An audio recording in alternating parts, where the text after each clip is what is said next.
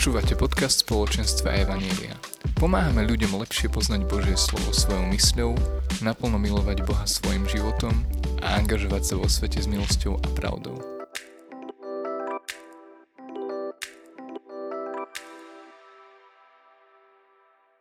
Všetkých vás pozdravujem, vítajte.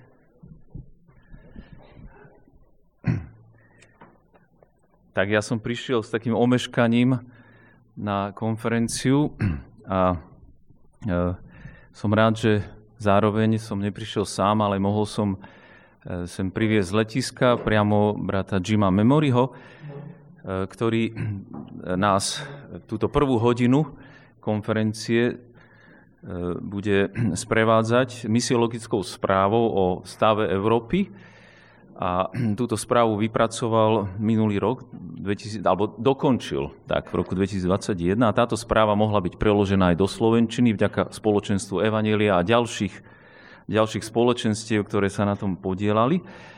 A tak sa organizátorom tejto konferencie máme čo zvestovať, na ktorú je pozvaný špeciálny rečník, videlo za vhodné doplniť to aj, aj týmto vstupom, pretože to je veľmi aktuálne. Jim Memory, on momentálne pôsobí ako taký spoluvedúci jednej veľkej misijnej organizácie ECM, to znamená Europe Christian Mission. European Christian Mission. Ináč to je, má svoju históriu, táto organizácia, a on do nej vlastne vstúpil potom, ako skončil biblickú školu na ktorej, teraz sme to nedávno zistili, že sme boli obaja v tom istom roku a predsa sme sa nejak neskamarátili. A on mi povedal, že to bolo preto, lebo v tej dobe on celú svoju pozornosť venoval Ázii a chcel ísť, aj tam bol tri mesiace predtým, tuším vo Filipínach, a po skončení tej misijnej školy chcel ísť tam, ale počas tej misijnej školy dvojročnej nejako pán Boh pracoval na jeho srdci a položil mu na srdce Európu misiu v Európe a tak sa rozhodol, že v rámci tejto misie ECM e, vstúpi do misijnej služby. 15 rokov žil vo Španielsku, e, v oblasti Kordoba e, a tam, tam zakladal zbor a, a venoval sa učenickej práci.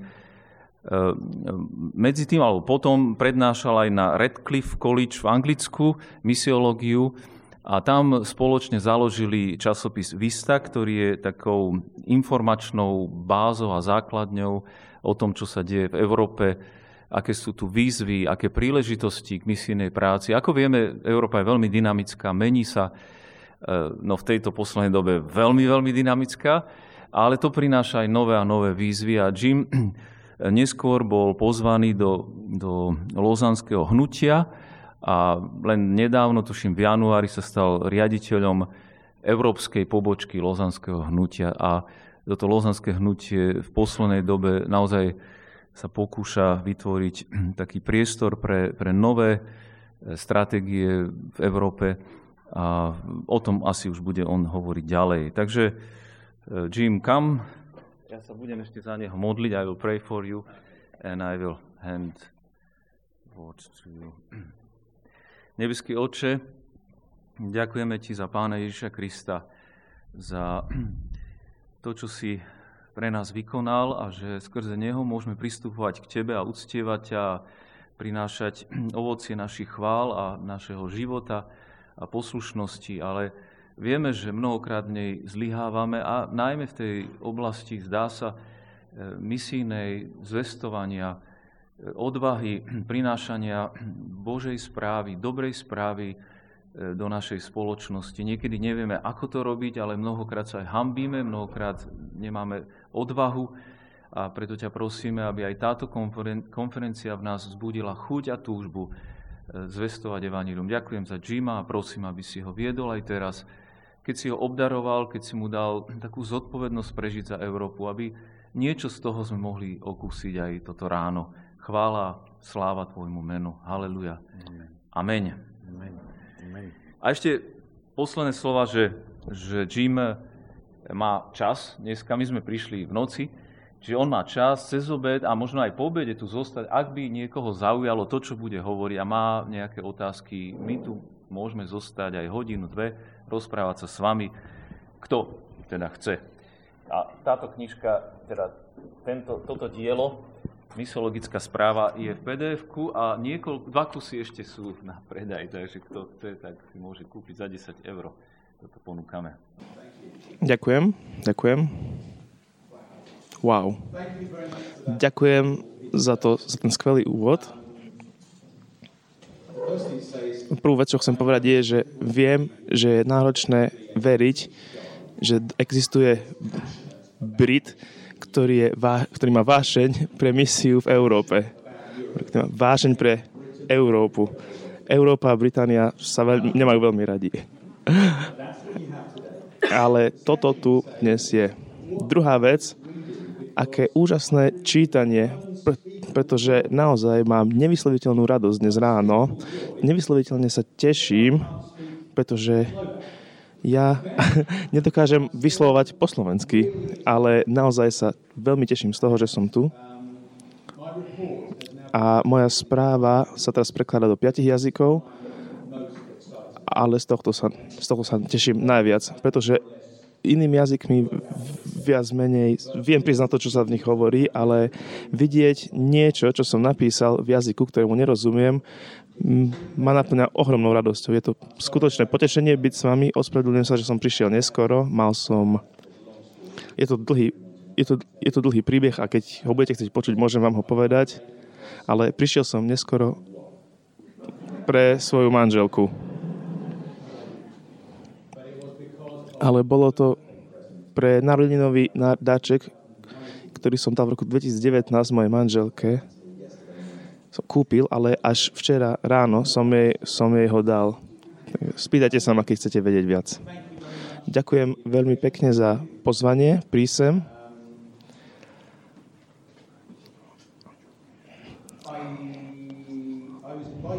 Um, minulý november ma pozvali prez, prez, prezentovať tú správu na lauzánskom stretnutí, ktorý sa nazývalo Dynamické Evangelium Nová Európa. Žijeme v Novej Európe, ale taktiež veríme, že Evangelium je dostatočne dynamické na to, aby ovplyvnilo našu Európu tak, ako to bolo v Európe, keď sem prvýkrát prišlo Evangelium pred stovkami, tisíckami rokov. Pri, počas prípravy na túto konferenciu som pracoval na svojej správe a aktualizoval som ju. Bolo to niečo, čo, mal, to byť niečo, čo bude trvať roky, dúfal som. Usilovne som pracoval na tom, aby som integroval dopady covidu. Zrejme to je tá najväčšia vec, ktorá, ktorú zažili všetci Európania naraz asi od druhej svetovej vojny. Všetky misijné kontexty sú veľmi dynamické, ale aj ja som si myslel, že táto správa bude trvať ďalej než, za, než po február 2022. Všetci, všetci vieme, že všetci si pamätáme, keď spadol Berlínsky múr a Európa sa zmenila. No 24. februára 2022 bude tiež dátum, ktorý sa zapíše ako veľmi kľúčový dátum v európskej histórii. Takže, takže toto je moment, ktorý je deliaci, je milníkom. Vojna v Ukrajine de, bude definovať Európu na mnoho najbližších rokov. A toto je niečo ťažké pre nás si uvedomiť, ale my žijeme v inej Európe ako pred dvoma mesiacmi. Takže nejde o to, že moja správa, ktorá, ktorú ktorú teraz prezentujeme, je už na skartovanie, to nie je pravda, ale istým spôsobom odráža potrebu nepretržite rozmýšľať o našom kontexte a tom, ako sa mení, ak máme komunikovať väčšie evanelium v neustále sa meniacom svete. Veľká väčšina pozorovaní v, to, v správe sú stále aktuálni a tá správa nám dáva akési, akési šošovky, cez ktoré sa máme pozerať na Európu. Ko- konkrétne 5. Politika, ekonomika, spoločnosť, životné prostredie a technológia. A potom taktiež tie duchovné, duchovnú optiku, ktoré všetci potrebujeme používať, aby sme rozumeli, čo sa duchovne deje v Európe. Takže nebudem hovoriť o všetkom v správe, ale chcem hovoriť pár vecí o tých, tých šašovkách. A potom dúfam, že, že nám ostane trochu času na otázky a odpovede. Niek- niektorí možno tú správu čítali a chcú povedať, že toto o Slovensku absolútne neplatí. To je, to je v poriadku. Ja som nikdy nebol na Slovensku riadne, až, až tento víkend. Takže očividne sa spoľahnem na vašu, vaše lepšie poznatky vašej kultúry, ale dúfam, že tento spôsob pohľadu na veci cez tieto čošovky, cez to optiku je užitočný. Tak začneme politikou. Keď sa pozrite na Európu cez pohľad politiky, tá najväčšia výzva takmer všade je, je populistický nacionalizmus. Už počas generácií bo bol nacionalizmus pod kontrolou, spomienkami na druhú svetovú vojnu, ale nacionalizmus sa vrátil takmer všade v Európe. Konkrétne populistický nacionalizmus. A to predstavuje ko- isté konkrétne nebezpečenstvo pre kresťanov, pretože často populisti sa pop- populisti sa prezentujú ako obhajcovia tradičnej kultúry a kresťanských hodnôt a ako ochraňujú kresťanskú národ, kresťanský národ proti liberálnym spoločenským hodnotám alebo proti multikulturalizácii napríklad islamu. Nie, niektorí, a niektorí evangelikáli sa postavili za týchto nacionalistov bez dobrého dôvodu. Avšak vojna v Ukrajine nám pripomína opäť, že nacionalizmus má, niek- má isté nebezpečenstvá. Keď príbeh, ktorý si hovoríme o, našoj, o našom národe, našej krajine a našej národnej identite, ak sa to stane jediným príbehom, na ktorom záleží, tak, na, tak skončíme tak, že tak sa stane kopa veci, aké vidíme napríklad na Ukrajine. Uctievanie našeho národa sa stane modlou a stane sa to demonickým a generuje to najrôznejšie má to rôzne, najrôznejšie demonické prejavy. Na, národnosť nám umožňuje ospravedlniť si to neospravedlniteľné. Ospravedlniť tie naj, najbeštiálnejšie činy, pre, pretože nimi akože obhajujeme národ, krajinu. Um, vojna v Ukrajine je zvláštna tým, aký mala dopad na iné krajiny v Európe. V skutočnosti to bol, bol tlak proti nacionalizmu nezamýšľaným dôsledkom toho bolo, že sa Európa opäť zjednocuje a, a veľmi rýchlo boli prijaté spoločné opatrenia a mnohí nacionalisti sa trochu upokojili. A ako určite viete, vo Fínsku a Švédsku a tie krajiny, ktoré majú už dlhé, dlhé roky pozíciu neutrality, tak oni sa chcú pridať k NATO. Bratia a sestry, potrebujeme si pamätať, že potrebujeme si pamätať zväzť Evanielia. Evanielium preniká nacionalizmus, pretože našou hlavnou identitou ako kresťanov nie je náš národ, ale je to Ježiš Kristus. A církev je volaná k tomu, aby bola komunitou nás a tých druhých. Tých, ktorí nie sú z nášho národa, z našej krajiny. Byť, byť verným fundamentálnej identite nie v národe, ale v Kristovi, pretože v ňom už nie je ani Žid, ani pohán, ani otrok, ani slobodný, ani muž, ani žena, pretože všetci sme jedno v Kristovi. Ako sa píše v Galatianom 3.28. No,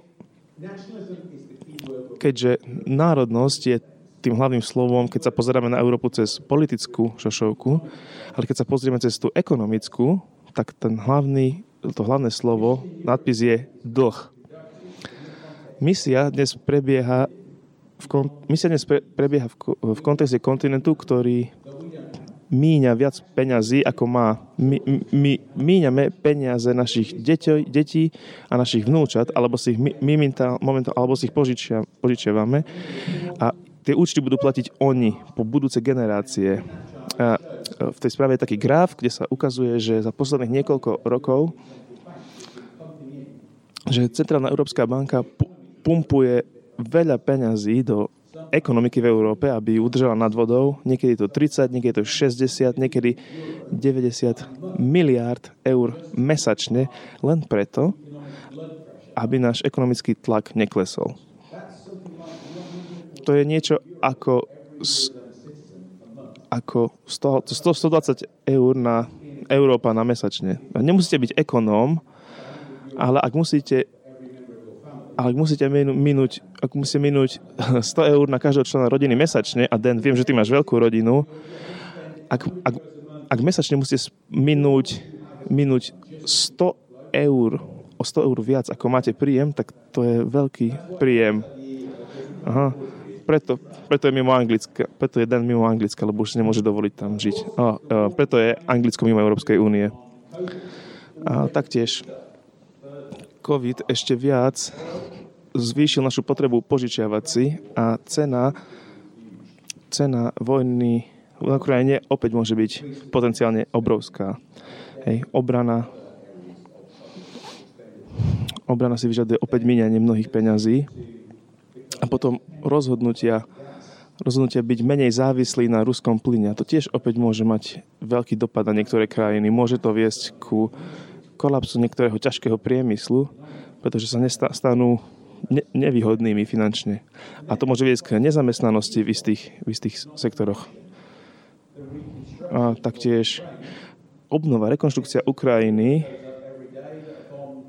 a, a účty, ktoré to prináša, stavanie nových budov, to opäť môže mať nesmiernu cenu, môže byť nesmierne nákladné. Je to skúškou európskej solidarity ako nikdy predtým. Budeme ochotní zaplatiť cenu za vojnu v Ukrajine nie len dnes, ale počas budúcich rokov.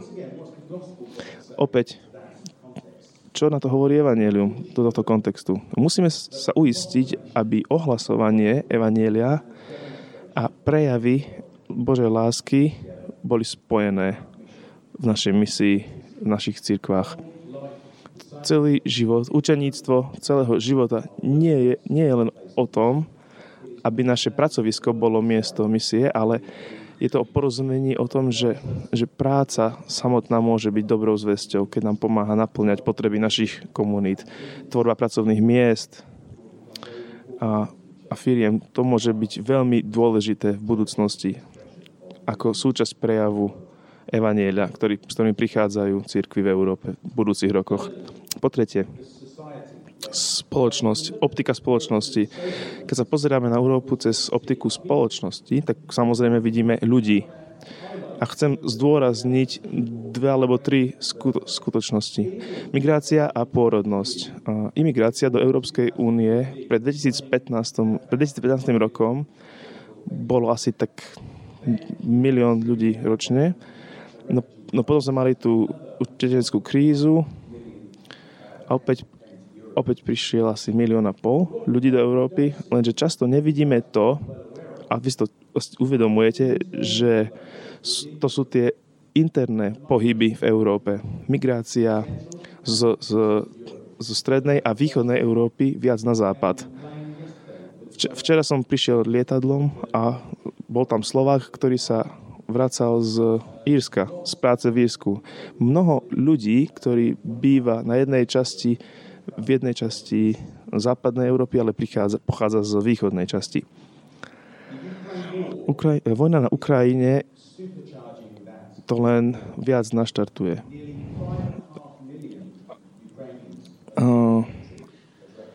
A viac ako 5,5 milióna Ukraj, uh, Ukrajincov utieklo ako utečenci a ďalších 7 miliónov utieklo ako ľudia, ktorí boli vykorenení stade, kde bývajú ženy, deti a tak ďalej.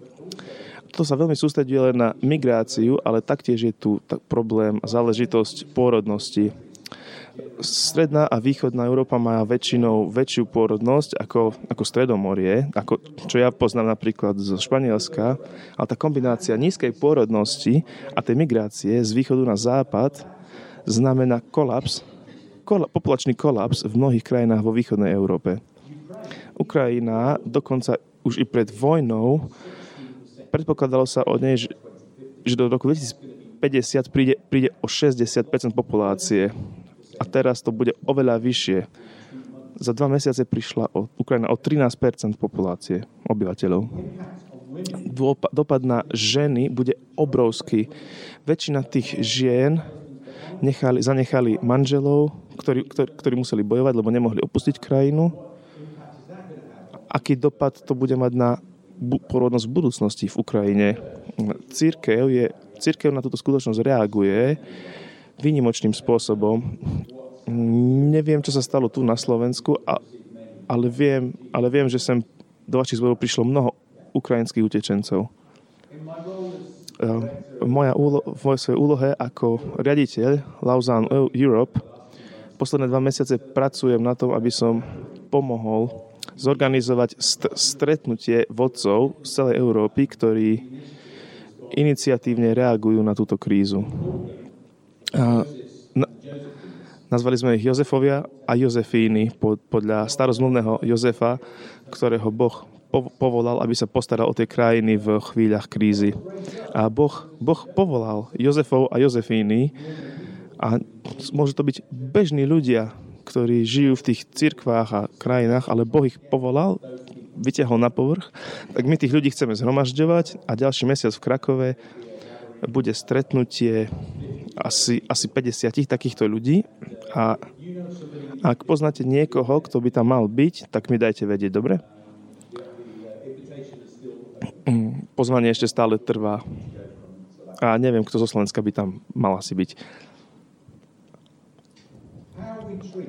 Ako sa správame k sirotám, k vdovám a k utečencom, migrantom. Niečo, na čom Bohu veľmi záležalo v starej zmluve.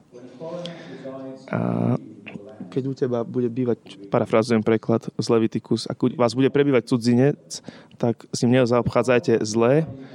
Cudzinec, ktorý u vás prebýva, tak k nemu sa musí správať ako k domorodcevi. Milujte ich ako samých seba, pretože aj vy ste boli cudzincami v Egypte.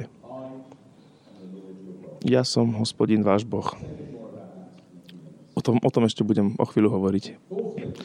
Po štvrté, environmentálny kontext. Keď sa pozeráme na Európu, keď sa pozeráme na Európu cez kontext životného prostredia, tak zem, pôda v tej správy, v tej správe dá, uvádzam štatistiky o klimatickej zmene v Európe, ktorá vplýva na náš kontinent a zdá sa, že konečne, konečne tí, čo popierajú klimatickú zmenu, sú preč a všetci si uvedomujú, že toto je naozaj problém.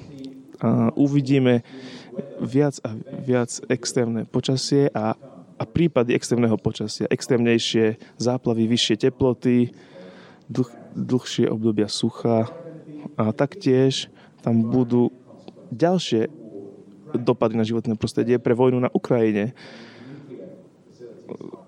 Samozrejme, ak nastane problém v nejakých nukleárnych zariadeniach. No ďalší dôvod, ďalší dopad bude na energiu a jedlo, plyn a obilie. Európske krajiny čím ďalej, tým viac prehodnocujú svoju politické rozhodnutia ohľadom energie.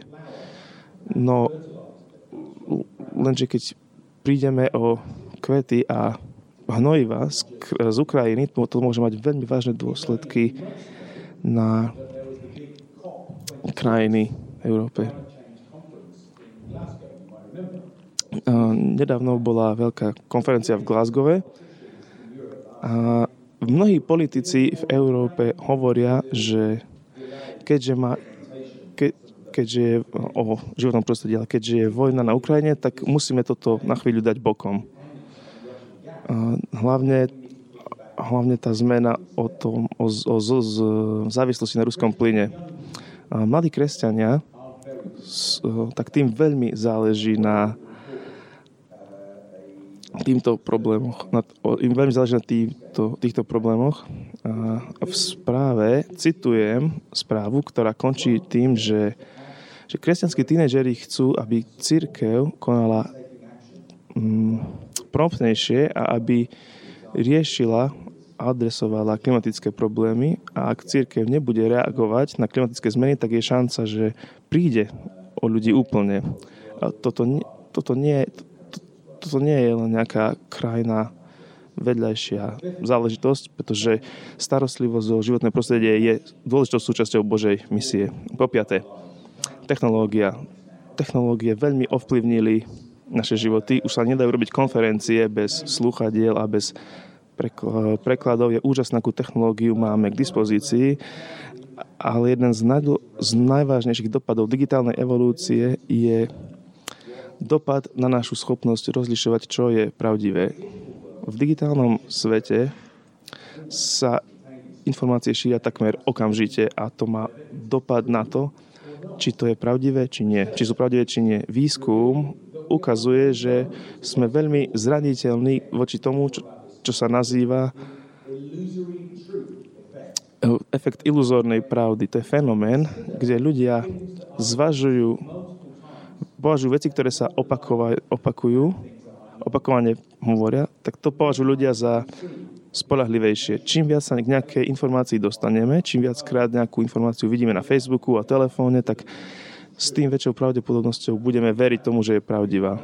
A samozrejme v čase pandémii covidu všetky, všetky tie problémy ohľadom falošných informácií a konšpiračných teórií. Pamätáte si to? Zdá sa to ako niečo z pred kopu rokov. A tie informácie o vakcínach a opatreniach a to zmarilo imunizáciu niektorých krajín. Vieme, že niektorí z vás odmietlo vakcíny na základe nejakých postov alebo videí, ktoré ste videli na smartfónoch. A to sa stalo ešte očividnejším pri vojne na Ukrajine. Na sociálnych médiách virálne videá sa používajú na to, aby ovládali narratív o vojne.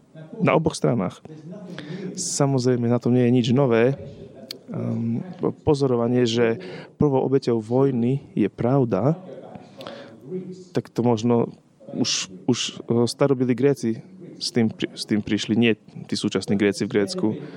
Toto však nikdy nebolo väčšou pravdou, ako to, je, ako to vidíme v rôznych narratívoch, ktoré sa šíria o vojne na Ukrajine.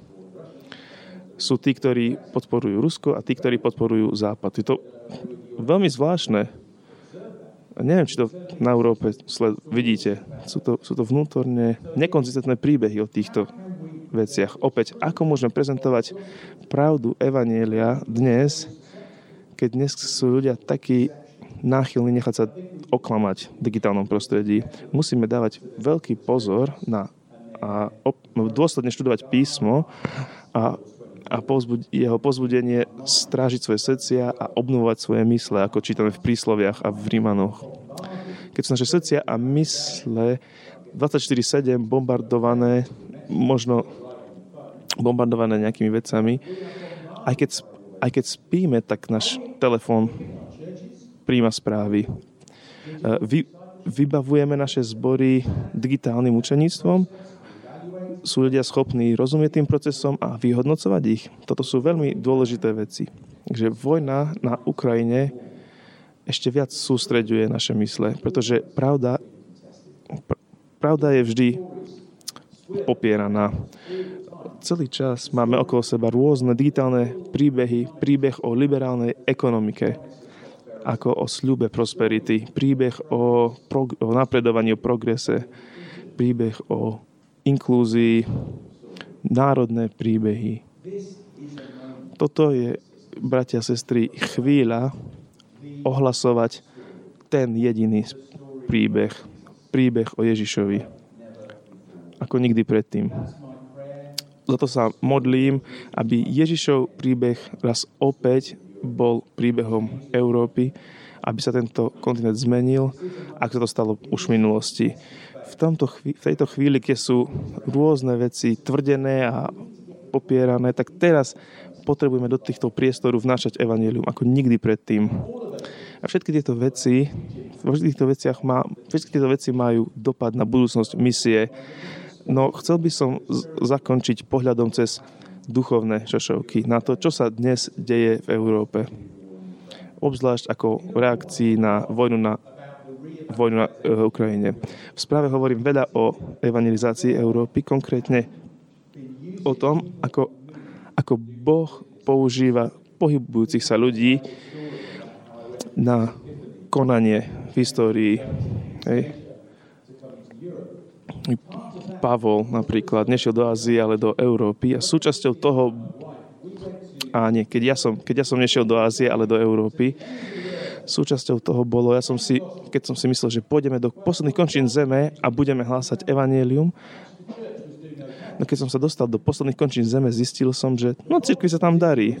Problém bol v tzv. v Jeruzaleme, problém bol tu, v Európe. A to bol, to bol okamih, keď sa moje myslenie úplne zmenilo a prestal som myslieť o východnej Ázii, začal som myslieť na Európu. A, a príchod m- miliónov kresťanov z celého sveta do Európy za posledných 50 rokov veľmi zmenilo európsku církev.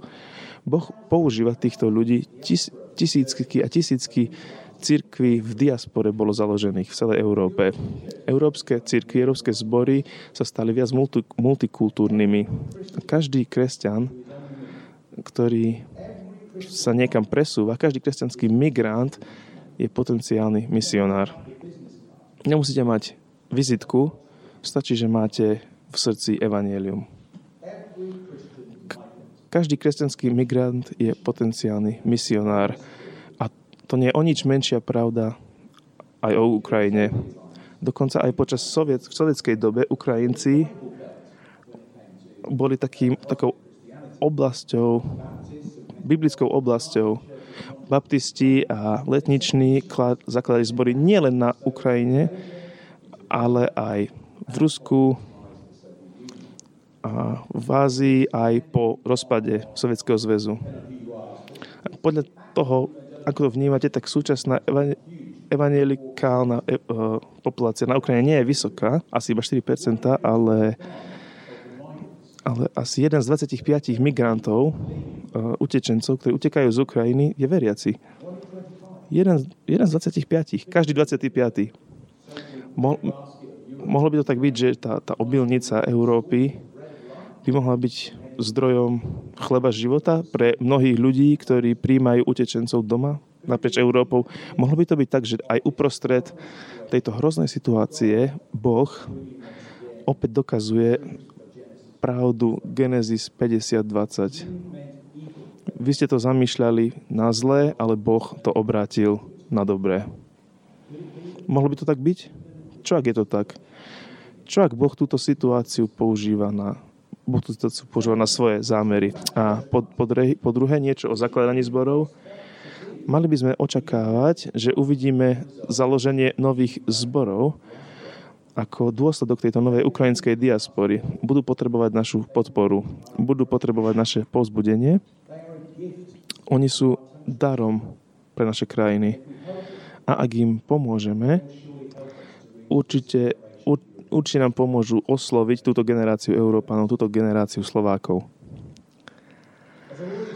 Ako som už povedal, církev na Ukrajine bola stále misijná církev, tak robíme všetko preto, aby sme ju podporovali. Väčšinou sú samozrejme ženy a deti a oni sú a tam, tam by sme mali smerovať naše úsilie. Potrebujeme sa modliť a podporovať. A modliť sa, aby Boh povolal zbožné ženy, ktoré budú možno viesť tieto zbory, taktiež ich potrebujeme integrovať do našich zborov. Bolo to fantastické posledných pár týždňov vidieť cirkvy, ktoré, ktoré majú dvojazy, dvojazyčné bohoslužby, český a ukrajinský, polský a ukrajinský. Je to ohromné, je to úžasné. Úžasné vidieť církev v akcii takýmto spôsobom a veľmi vás pozudzujem, aby ste urobili všetko, čo, všetko preto, aby ste privítali prichádzajúcich Ukrajincov. Po tretie, a to je posledný bod, desekularizácia. Európa sa často nazýva sekulárnym svetadielom. Európania, oni, opu- oni opustili kresťanstvo, oni si myslia, že je irrelevantné pre súčasný život. No ak sa idete hlbšie pod povrch, tak si uvedomíte, že väčšina Európanov sa stále identifikuje ako kresťania, sa stále považuje za kresťanov. Keď, keď sme pod tlakom, tak sa obraciame na Boha. Keď je v ohrození naša existencia, tak vtedy si na ho spomenieme.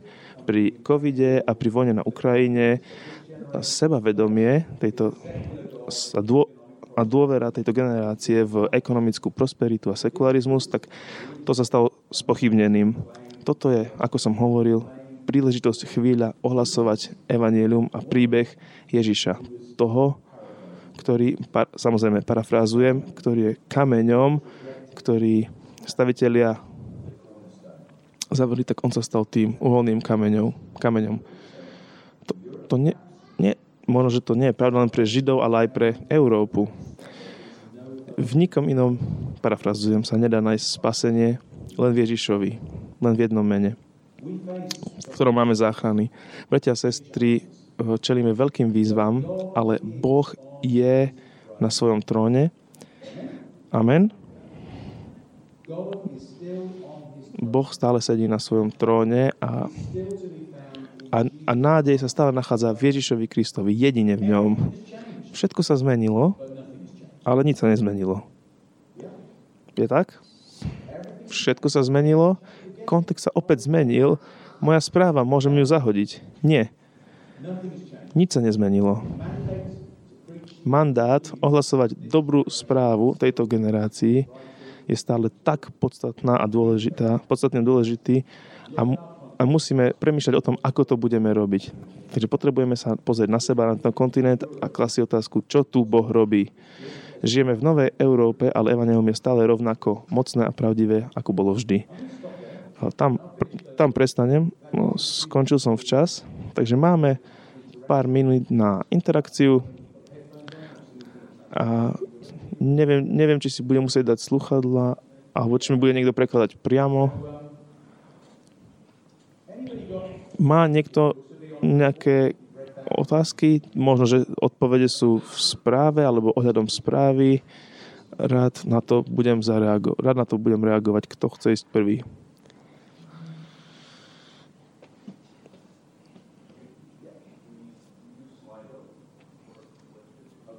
Mm, na otázky používame slajdo. Takže otázky môžu klásť cez slajdo.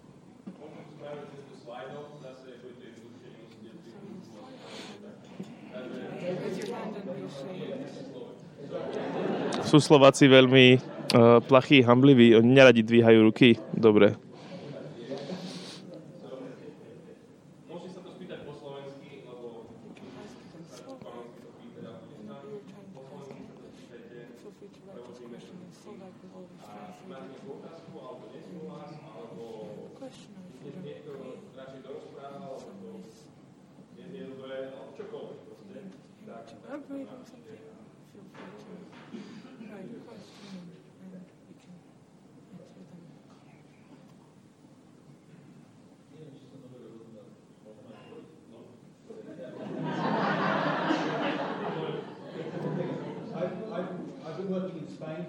Ja som dlho pracujem v Španielsku, v Španielsku a, a Španieli sú veľmi bezprostrední, ale tu, tuto,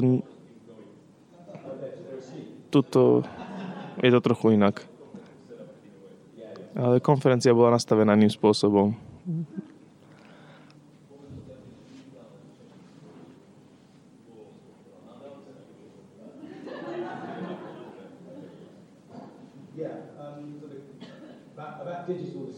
No, ohľadom digitálneho učeníctva. Počuli ste už niekedy nejakú kázeň, ktorá sa zaoberá problémami telefónu a, a, a problémami toho, ako telefóny ovládajú naše životy. A samozrejme, že telefóny môžeme používať ako to digitálne učeníctvo môže znamenať, že si čítame Bibliu z mobilu, ale to nemám na mysli. Je to skôr uvedomenie si, že každého učenický vždy niečo a niekto vedie. A keď niekoho učenicky nevedie Ježiš a vedci vášho zboru, tak vás učenicky vedie niekto alebo niečo iné. A to sa väčšinou deje cez telefóny.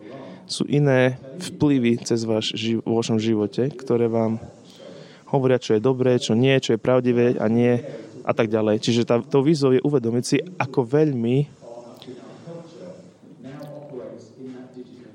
ako, veľa, ako veľmi veľa vplyvov v našej kultúre preniká cez tú digitálnu sféru a musíme pomô- pomôcť našim mladým ľuďom ani nie, a ani nie len mladým. A poznám mnohých 55-ročných ľudí, ktorí sú v mojom veku, ktorí sú závislí na telefóne. Netýka sa to len mladých ľudí.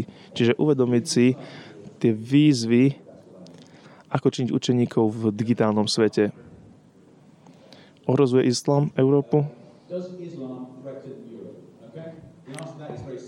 Odpoveď je veľmi jednoduchá.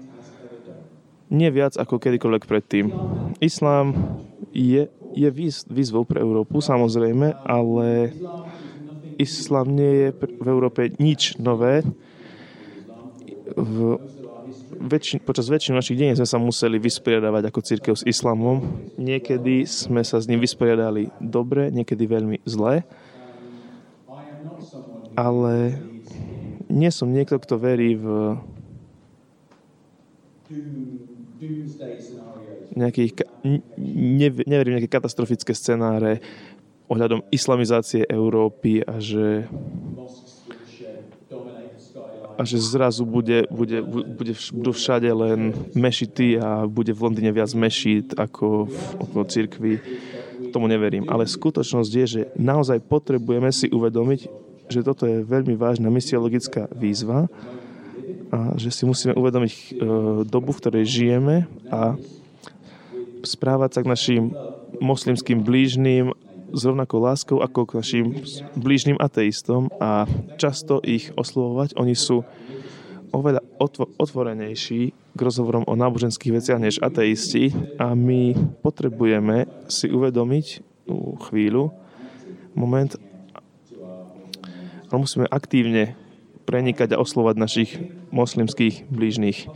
Verím, že, myslím, že kultúry Európy sú ohrozené islamom, ale nemyslím si, že evanielium sa, sa má čokoľvek báť z islamu. Evanelium nie je spútané a istým spôsobom sme oveľa zraniteľnejší inými vplyvmi, o ktorých si možno myslíme, že nie sú až také nebezpečné.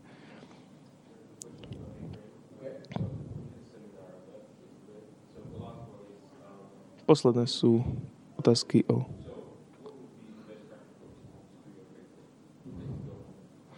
aká by bola najlepšia praktická reakcia na tvoju správu, keď ideme domov. Chcel by som vás pozbudiť, aby ste sa zamysleli sami o tom, ja nie som guru Európy. Uh, som niekomu hovoril dnes ráno, a než som, než som, než som uviedol, než som vydal prvú verziu, tak som to rozposlal rôznym ľuďom, ľuďom po Európe a pýtal som sa ich, je to správne, vnímate vy aj toto? A oni mali rôzne pripomienky a návrhy na zmeny. Prečo som to spravil? Preto, lebo všetci musíme dôsledne premýšľať o svojich kontextoch. Ja neviem, ja neviem nič o Slovensku, ale môžem vám povedať, že Bratislava už nie je že Bratislava nie je to isté ako Michalovce. Sú to rôzne, sú to rôzne kontexty. Spomínam Michalovce len preto, že tam pôsobí Peter. Sú to dva rôzne kontexty, dve rôzne prostredia. Rôzne slovenská. A skutočnosťou je, že hej, ako posledná vec, chcel by som vás pozbudiť, aby ste použili tieto šovky a aplikovali ich na vaše um, situácie.